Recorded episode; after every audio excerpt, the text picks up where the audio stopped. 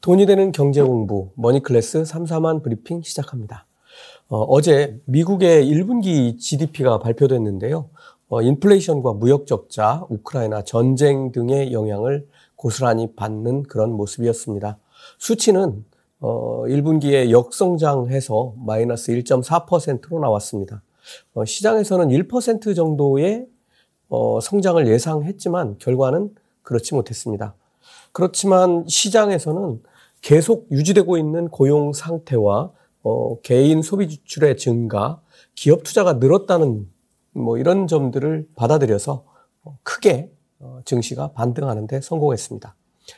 오늘은 지난밤 뉴욕 증시의 큰 흐름을 짚어보고 장마감 후에 발표된 애플과 아마존의 실적 발표의 영향이 오늘 어떻게 갈 것인지 그리고 중국 베이징에 강화되는 봉쇄의 영향을 살펴보도록 하겠습니다. 어, 첫 번째는 지난밤에 큰 폭으로 상승한 뉴욕 증시를 한번 다시 짚어보겠습니다.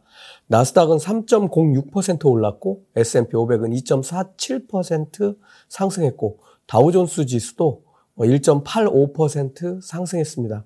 어, 장 시작 전에 그 미국 1분기 GDP가 발표됐기 때문에 어, 시작할 때는 좀 상당히 출렁거리는 모습이었지만 시간이 흐르면서 견조하게 계속 상승세를 이어가는 그런 분위기였습니다.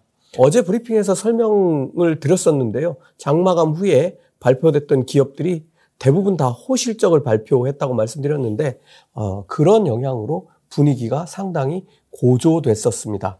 특히 메타가 낸 그런 깜짝 실적, 그러니까 실적 자체는 깜짝 실적은 아니지만 활성 사용자 수에 있어서는 상당한 진전을 이루었죠. 어, 이 실적으로 인해서 그동안 성장주의 성장 가능성에 의구심을 드러냈던 투자자들이 어, 안도하는 그런 분위기였습니다.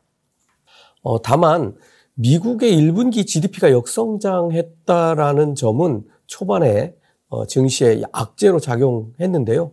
고용과 생산, 소비 모두 좋은 지표를 보여주고 있어서 역성장 우려를 억누르고 시장은 크게 상승하는 분위기로 전환됐습니다. 어, GDP를 우리가 잘 해석을 해야 되는데요. GDP는 이제 보통 지난 분기하고 비교를 하게 되죠.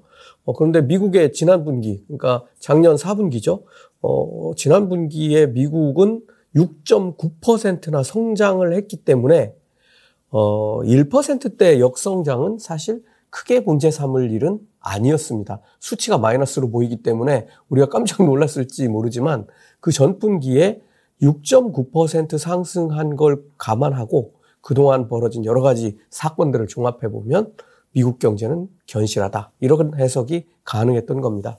그 중에 이제 원인들을 보면 무역 적자가 이제 그 중에 이제 큰 원인이었습니다. 뭐 인플레이션은 뭐 차치하고라도 무역 적자가 이제 컸는데 왜 그랬냐면 미국이 그동안은 팬데믹으로 소비가 위축돼 있었는데 팬데믹의 막판으로 가면서 소비가 폭발해서 수입이 크게 늘은 데서 원인을 찾아보면 이조차도 미국 경제에 아주 긍정적인 영향이다. 이렇게 해석할 수 있습니다. 어, 그리고 뭐 정부의 지출 감소로 인한 부분들도 어, 얘기가 됐었는데요. 이것도 역시 팬데믹을 돌파하기 위한 어, 지원 자금들이 줄어든 것이라서 어, 크게 문제가 될 부분은 아니었던 것 같습니다. 그러니까 지금 현재 어, 어제 바이든 대통령도 뭐 그런 부분들을 설명을 했는데요. 어, 이게 어, 전반적으로 놓고 보면 지금 벌어지고 있는 뭐 인플레이션이라든가 뭐 여러 가지 무역 적자의 원인, 그다음에 우크라이나 사태의 영향, 뭐 이런 모든 것들을 감안하더라도 미국 경제는 견실하다 이런 해석을 가능케 합니다. 근데 여러분들 잘 아시다시피 미국 경제가 이렇게 튼튼하고 견실하다를 해석하다 보면 인플레이션도 튀어나오고 또 어, 이 인플레이션에 대응하기 위한 연준의 어, 급속한 금리 인상 정책이 또 튀어나올 수 있습니다. 같은 사안을 놓고 해석하고 반응하는 게 너무나 달라지기 때문에 시장에서 우리도 조심해야 되겠습니다. 아, 그리고 지난밤에는 실적을 발표한 대부분 기업이 아주 좋은 실적을 발표해서 좋은 뉴스들이 겹치게 됐습니다. 어, 그래서 이제 GDP 역성장도 사실은 뭐 역성장은 역성장이니까요. 어, 역성장인데도 어, 이런 지금 제가 말씀드렸던 이런 해석이 가능했고 어, 무엇보다도 바이든 대통령이 경기 침체는 없다. 이런 성명을 내서 시장에 안도감을 주었습니다. 그런데 어쩌면 오늘은 해석이 제가 앞에서 조금 설명드렸다시피 조금은 달라질 수 있다는 점을 염두에 두시기 바랍니다. 어, 인플레이션과 같은 문제가 부각될 수 있다는 이런 얘기입니다. 어, 그리고 점점 하루하루 가면서 어, FOMC가 다가오고 있죠. 어, 그리고 제가 조금 뭐 이건 좀 다른 차원인데요. 우려하는 거는 오늘이 어제 주가가 크게 상승한 상태에서 맞게 되는 이번 주 마지막 금요일이라는 것도 조금은 부담스럽습니다. 어, 단기 투자자들, 뭐 어느 나라나, 뭐 우리나라에도 많고, 미국에도 많고, 또 특히 미국 시장은 전 세계에서 몰려와 있으니까 이 단기 투자자들이 중국 봉쇄 문제 점점 커지고 있죠. 그 다음에 우크라이나 전쟁. 음, 유엔 사무총장이 지금 음, 러시아와 우크라이나를 다녀갔지만 뭐 뾰족한 뭐 해결책이 나온 건 전혀 없고 어, 키우에 그 유엔 사무총장이 다녀가고 나서 거기에 미사일 두 발을 러시아가 쏴버렸는데 참 이런 것들은 해결이 되기 어려운 상황에 지금 아직 놓여 있는 상태입니다. 어, 그 다음에 또 이제 인플레이션과 관련된 지표들이 오늘 밤에 또 발표되죠. 이런 변수들이 많아서 주말까지 주식을 가져가지 않으려고 하는 경향이 있습니다. 투자자들 사이에 특히 이렇게 하락장에서는 이런 경향이 두드러지거든요. 어, 여러분들 지난 주말 생각해 보시면 지난 주말에 무슨 일이 있었는지 보시면 어, 아 이럴 수도 있겠다 조금은 어, 그런 영향도 고려해 보시라고 말씀드립니다. 두 번째는 오늘 장 마감 후에 발표된 애플과 아마존의 실적을 조금 살펴보도록 하겠습니다. 애플은 역시 1등 다운, 애플다운 실적을 보여줬습니다. 어, 매출은 시장 기대치보다 3% 정도 어, 높았고 주당 순이익은 시당, 시장 기대치였던 1.43달러보다 높은 1.52달러를 어, 기록했습니다. 그러니까 0.09달러 정도 높은 수치를 냈다는 말씀을 드립니다. 아, 그런데 문제는 아마존입니다. 매출은 1160억 달러대로 시장 기대치보다 약간 높았는데 주당 순이익은 시장에서 8.37달러 어, 정도를 기대했습니다. 그런데 결과는 마이너스 7.56달러를 기록해서 어, 적자를 냈습니다. 어, 이에 따라서 아마존은 시간의 거래에서 9% 이상 지금 하락한 채 거래되는 걸 확인하고 어, 들어왔습니다.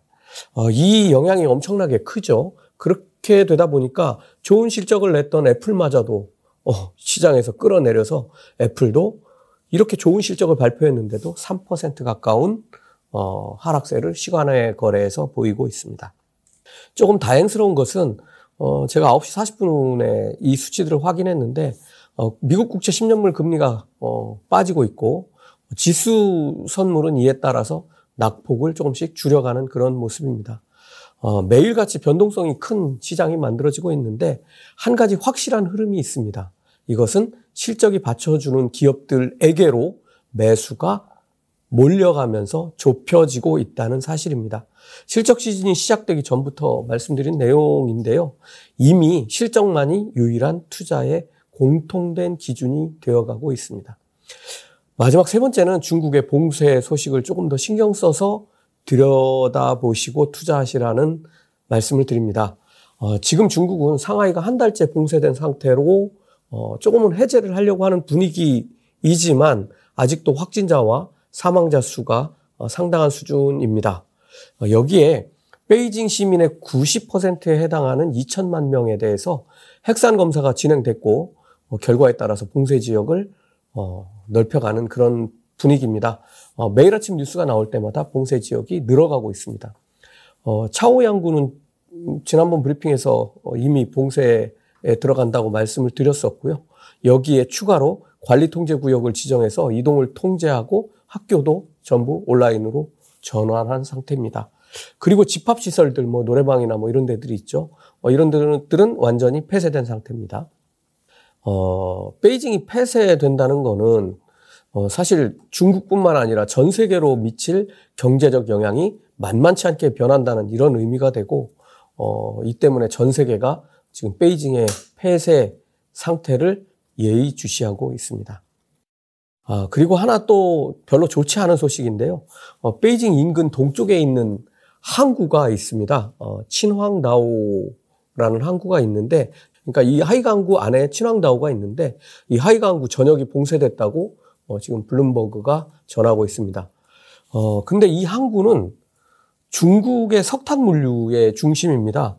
어, 친왕다오가 봉쇄된다면 지금 봉쇄됐죠. 석탄 수급에 문제가 생기면서 전력을 생산하는데 심각한 문제가 생길 거라는 게 큰 우려입니다. 어, 친왕다오는 네이멍구, 그 다음에 산시성 이런 데서 들어오는 석탄을 어, 항구에서 처리해서 선박에 실어가지고 항구를 통해서 바닷길로 석탄들을 중국 전역으로 운송하는 이런 체제를 갖추고 있는데 음, 이게 좀 문제가 문제가 되는 것 같습니다.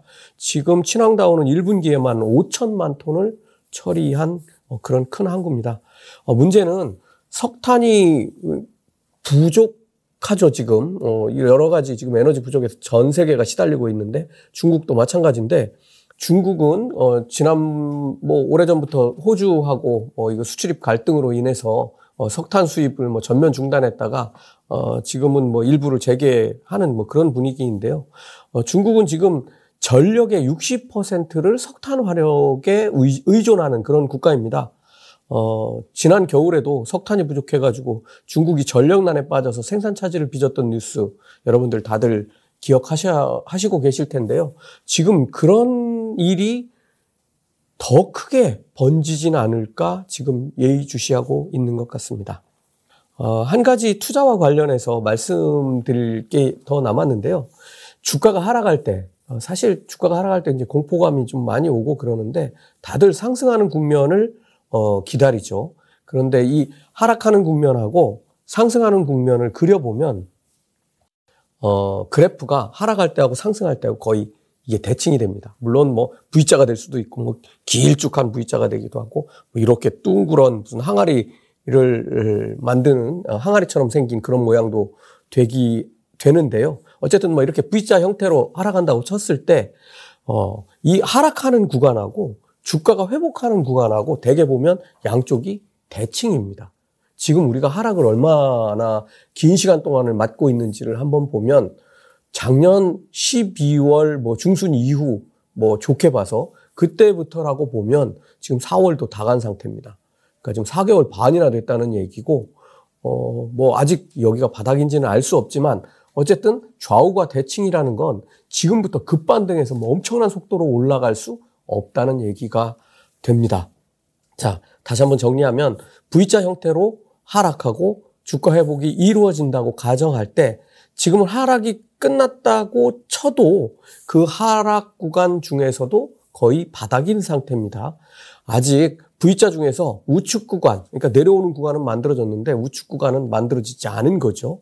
어제 반등이 혹시라도 V자 중에서 오른쪽으로 처음 만들어진, 틀어진 어, 이런 반등이 만들어졌다고 가정하더라도 회복의 시간은 길 수밖에 없습니다.